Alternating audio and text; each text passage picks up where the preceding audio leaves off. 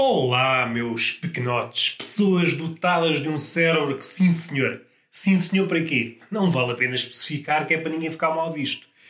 E bem-vindos a mais um podcast. E um podcast de quê? Perguntam vocês que chegaram ao centésimo, trigésimo, pá, uma coisa dessas.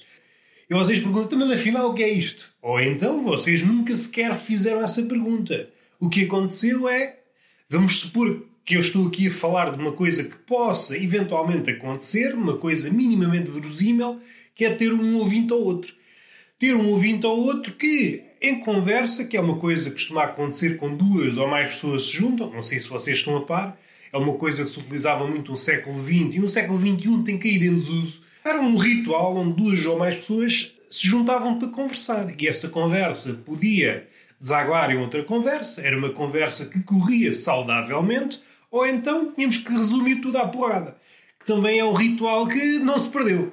E aqui podemos ver a saúde da conversa ao longo dos séculos e dos milénios e a saúde da porrada ao longo dos milénios. A conversa está nas ruas da amargura. A violência, fresquinha que nem uma alface, está aqui para durar. E isto põe-nos numa situação difícil, que é perceber que a violência tem uma saúde de ferro. A violência, se quisermos ver as coisas de forma saloia, a violência aguenta-se à porrada. Agora a conversa não se aguenta com o tempo. Podemos aqui tirar uma ilação de pessoa mais ou menos lúcida, que é a conversa não foi feita para durar. Não foi feita para durar e a violência. Sim, senhor, a violência é eterna, ao contrário de Deus que está morto como o senhor bigodudo, senhor que muitos chamam Nietzsche, porque é esse o seu nome, e há outros que chamam outra coisa porque não se lembram. É só um filósofo alemão ou alguém que, sei lá, alguém parecido, porque de vez em quando temos esta dislexia, que pode ser dislexia ou se não é só uma memória, uma memória desfeita. Ou então, eu estou aqui hoje numa de dar hipóteses, não sendo uma dislexia, não sendo uma memória, uma memória fraca, pode dar-se o caso de uma terceira via, que é nós queremos dar aquele ar de espertalhão, nós sabemos mais ou menos que começa por N e lançamos, olha, aquele filósofo alemão é o Nodi. O Nodi é que disse que Deus está morto. E as pessoas, como já faz décadas que leram o último livro, olha, por mim tudo bem. Por mim pode ser o filósofo Nodi. E é um bom princípio de podcast. Vocês já estão a espetar as orelhas. Mas diz-me lá, recomendam lá livros do Nodi. E olha, para além do bem e do mal, Gaia Ciência, por exemplo, esses dois livros. São dois livros bons para começar a dar ao dente. Mas se calhar vamos amainar, vamos parar e vamos talvez, se o meu permitir, porque nós nunca sabemos, pelo menos falo por mim. Por vezes tenho aquela intenção, não, agora vou parar, vou meditar no assunto, separar o trigo do joio e neste caso perceber o que é que se pode aproveitar desta questão levantada que é a conversa não durar nada a conversa não dura nada e suponho que nem é preciso fazer aqueles saltos proféticos. Ah, vou adivinhar o que é que vai acontecer daqui a mil anos. Não. Pode ser um salto profético. Como é que eu posso dizer? Não vou hipotecar a minha credibilidade ao dizer que daqui a mil anos a violência está rija. Enquanto houver homem, enquanto houver homem nesta terra, ou pelo menos dois, porque um homem sozinho a fazer violência faz, mas é com poucos meios. A violência que não é uma coisa, não exige a grande espalhafato. Pode exigir. Uma guerra mundial exige muito orçamento. Mas uma pessoa, uma violência caseira, basta duas pessoas. Se o orçamento não permitir, até pode ser só uma pessoa, mas é só maluquice. É aquela linha, aquela fronteira em que a violência passa a ser só maluquice. Uma pessoa a violentar-se, a agredir-se a si própria, é maluquice. Precisa de outra pessoa e assim pode ser maluco, pode mas está a cometer violência. E aí precisamos de uma coisa chamada justiça. A justiça aí entra para fazer a destrinça. Vamos lá ver. O agressor é apenas agressor ou é agressor porque é maluco ou é agressor e maluco. E isso aí a justiça dá-nos um. alivia-nos o fardo e faz essa destrinça. A justiça leva-nos a algum sítio. Leva-nos, leva-nos, leva-nos a sítios tremendos. A justiça é uma espécie de burocracia onde as pessoas usam martelinhos.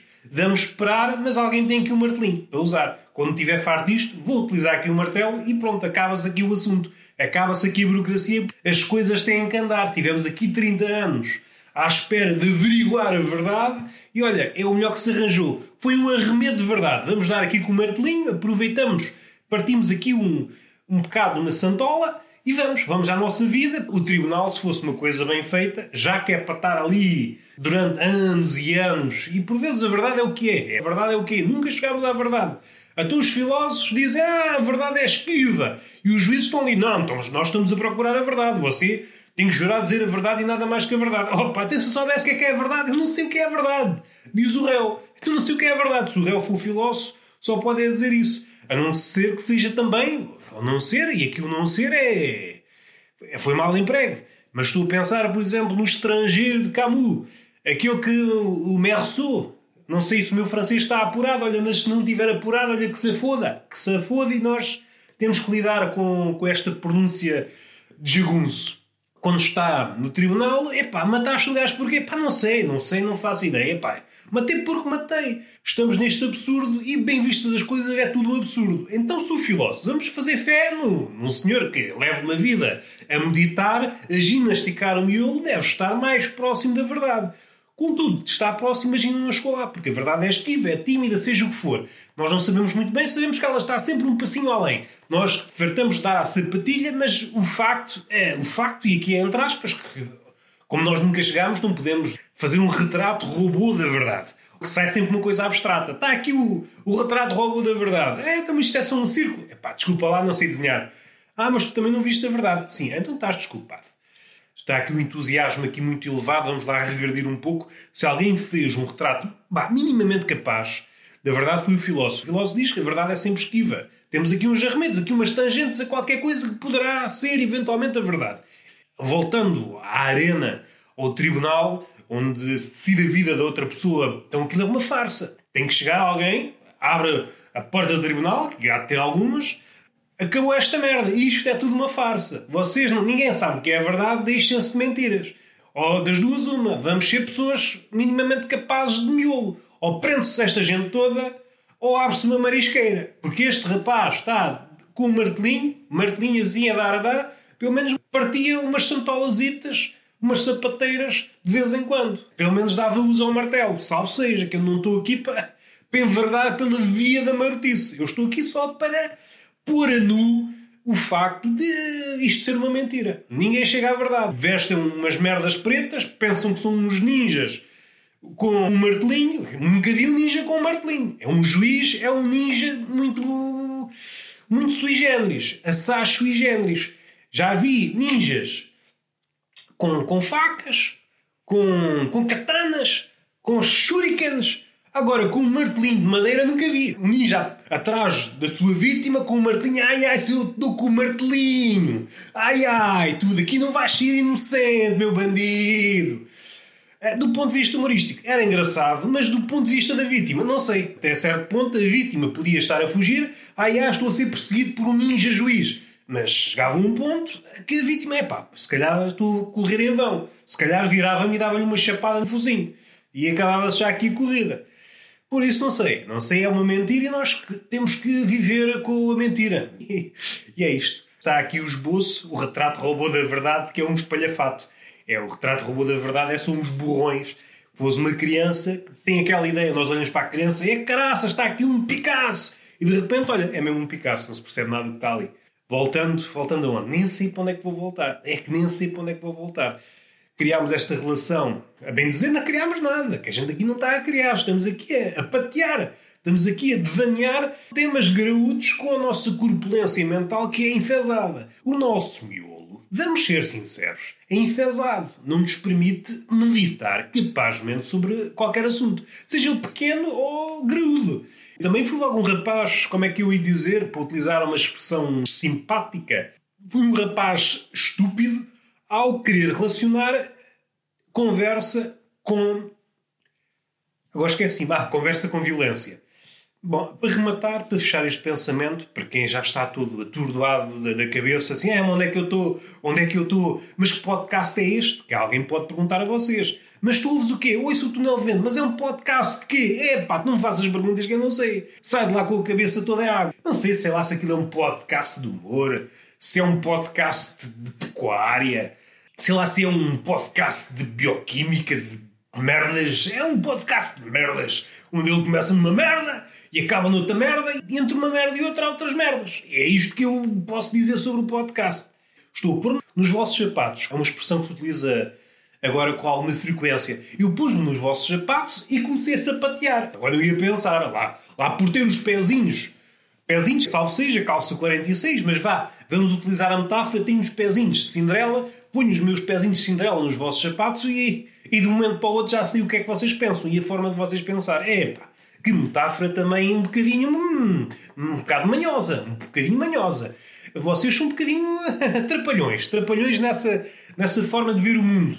Se os sapatos me ficam bem, é pá, duvido. Duvido porque, como eu disse, agora vamos voltar à realidade, que é a triste realidade, que nem vale a pena dizer triste realidade. Triste realidade é uma redundância. Há alguma realidade alegre. Nunca se pá, é pá, hoje está mesmo uma alegre realidade. Não, é sempre uma triste realidade. É pá, até me dá vontade de chorar. Abre a porta, fecho outra vez e volto para casa. Mais uma vez, vamos voltar ao tema da realidade. Já fui abordado num podcast. Acho que não vamos por aí. Triste realidade é uma redundância. Abunda. Nós saímos da rua, triste realidade. Nós estamos dentro de casa, triste realidade. É só triste realidade. Por isso, faz favor de algum comovimento no adjetivanço das coisas. Se as coisas já são assim, porquê? Porque sublinhar. Neste caso, a realidade já está a brilhar de tristeza. Para quê? Utilizar o pincel da tristeza para sublinhar ainda mais? Não, calma. Ela já está maquilhada. Não precisa mais. Não precisa ficar espampanantes. Já chega. Começo-me a enervar, começo-me a enervar e pronto, perco-me aqui nestas merdas. O que é que eu quero dizer? Só quero dizer uma coisa. Está bom tempo no Algarve e no resto do mundo não sei. A minha meteorologia é saber o tempo no sítio onde estou dentro de uma janela de tempo reduzida. Eu não sou como aqueles velhotes que saem à rua, está aquele tempo ferrusco, aquele tempo nublado, perguntamos-lhe. Por exemplo, eu, que às vezes também pergunto coisas. Então, senhor, como é que é? vai chover, epá, isto hoje não chove. E passados 5 minutos começa a chover. Escusado será dizer que o velho não volta atrás e, mesmo que estejam a chover garrafões de granizo, é um granizo com uma forma de garrafão, é uma coisa que acontece muito em sítios onde há muitas tabernas. Não, não me perguntem, Deus é omnipotente, pode fazer isso. Ah, é absurdo. Não. Deus, a existir, pode fazer isso se quiser, se estiver virado para aí. Agora não me perguntem porque é que ele não faz mais vezes, com maior frequência, noutros sítios. Isso aí é uma coisa que já foge da minha compreensão. Agora que há granizo em forma de garrafões, isso é indubitável. Mas voltando, o velho não volta com a palavra atrás. Pode estar a chover eh, gradamente, copiosamente, para ele, não, isto não é chuva, isto não é nada, isto é só, só líquido, isto é só líquido, os raios uh, de sol estão-se a liquefazer e, e é sol, é só, estou a apanhar sol, estou todo úmido de sol, é o que estou. Mas nunca volta com a palavra atrás. Pode ir pela corrente, Vi uma enxurrada o velho, não, não está a chover, isto é só. E é isto que eu gosto do velho. O velho, após dar uma previsão, a previsão dele é imaculada e é à prova de bala.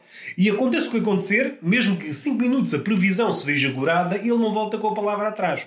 Ou então acontece, esta é uma de duas coisas que acontecem, coisas que eu já assisti. Ou não volta com a palavra atrás e começa a entrar no disparate. Nós estamos a, a assistir na primeira fila à refutação da profecia do velho. Chove logo e gradamente, não é? Aquela chuvinha molha parvos que para mim chega para me constipar. Ou o velho desaparece, que é uma coisa também mágica. O velho, que normalmente é uma criatura cuja mobilidade, eh, como é que eu ia dizer, não é olímpica, não é uma coisa, é pá, mexe, mexe que nem um ginasta. Não, normalmente não é assim. Não, não caracterizamos um velho como se fosse um ginasta. Longe disso. Mas o que sucede é que, ao deparar-se com a fraqueza da sua profecia, da sua previsão, olhamos para ele e de repente, olha, ele já não está lá, desapareceu, porque não quer conviver com a verdade. O velho é um ser que, apesar de não estar para fretes, é uma coisa que associamos ao velho, não está para fretes, mas também não quer conviver com a verdade. A verdade de repente aparece ali, olha, o velho desaparece, não quer conviver com ela. Disse o meu palpite, a realidade não quer cooperar e eu vou-me embora. Não quero conviver com a verdade. É uma coisa que é aquele poder. O velho tem uma pílula de poder para usar. A verdade não está de acordo com o meu palpite, pílula de ninja, desapareço. E é isto velho. É assim que eu vejo as coisas. Se as coisas acontecem assim, desta forma como eu estou a descrever, é pá, isso não me interessa. Não me interessa, eu quero é, é lançar histórias. É isso, nós somos um bicho social, desde o Homo erectus, somos um bicho social que interessa é socializar. Se é através da mentira ou da verdade, é pá, não me perguntem coisas dessas que eu não estudei tanto. Queria finalizar de outra forma. Queria. Ah, não, não queria. Era só isto que eu queria dizer. Por acaso lembrei-me agora de coisas Mas não quero ir por aí. Não quero ir por aí porque isso levar-nos ia muito longe. E nós não estamos com o fogo para tal. Finalizamos o podcast. É o beijinho na bochecha que já integra o currículo e a palmada pedagógica no rabo. Numa das nádegas ou nas duas. Dependendo da vossa fome de conhecimento. Ah, hoje apetece-me aprender. Dizem vocês, dizem vocês. E olha, forneço duas palmadas, uma em cada nádega ou até mais. Se houver vontade e se o vosso desempenho estiver conforme as palmadas. Vou dizer de outra forma. Eu estou a dar palmadas no vosso rabo e sinto que vocês, olha, isto tem margem para aprender mais, então continuo com as palmadas. É assim que uma pessoa desenvolve e aumenta o intelecto, pelo menos na parte das nádegas, na anca. Tenho umas nádegas com intelecto que é maravilhoso. Dizem algumas pessoas. Quem sou eu para duvidar? Ah, queres ver as minhas nádegas? Dizem algumas mulheres, olha, estão com o intelecto que é uma coisa extraordinária. Oh, mostram lá que eu, se há coisa que eu não posso deixar em branco, é... Agora, esta expressão tirada do contexto podia, podia levar-nos longe. Mas vá, vamos, vamos por aqui pelo caminho mais superficial. Não vamos por aí. Não posso deixar em branco umas nádegas prenhes de intelecto. Deixe-me lá, deixe-me lá observar umas nádegas. Sim, senhor, intelecto, sim, senhor. Olha aqui, uma nádega, esta é a nádega Newton, nádega Einstein, e podia aprender muito com elas. Posso mexer. Eu sou espanhol, gosto de mexer e para mexer depois aprender e depois, quem sabe, lançar uma teoria. Uma teoria das nádegas. Ah, não pode ser, não pode ser. Isso fica-lhe mal. Você está... Mulher portadora das nádegas está a ser um entrave ao conhecimento. Acha bem? Ah, por acaso, visto desse prisma, acho mal. Então vá. Deixe-me tocar nas nádegas para nós avançarmos esta coisa chamada humanidade, civilização e o raio que o parta. Vê? As suas nádegas vão ter as suas nádegas que estupidez, estou a pensar nisso e estou-me a rir ao mesmo tempo. As suas, as suas nádegas farão história. É isto que podemos dizer? Podíamos dizer outra coisa? podíamos, mas ficamos por aqui. Até à próxima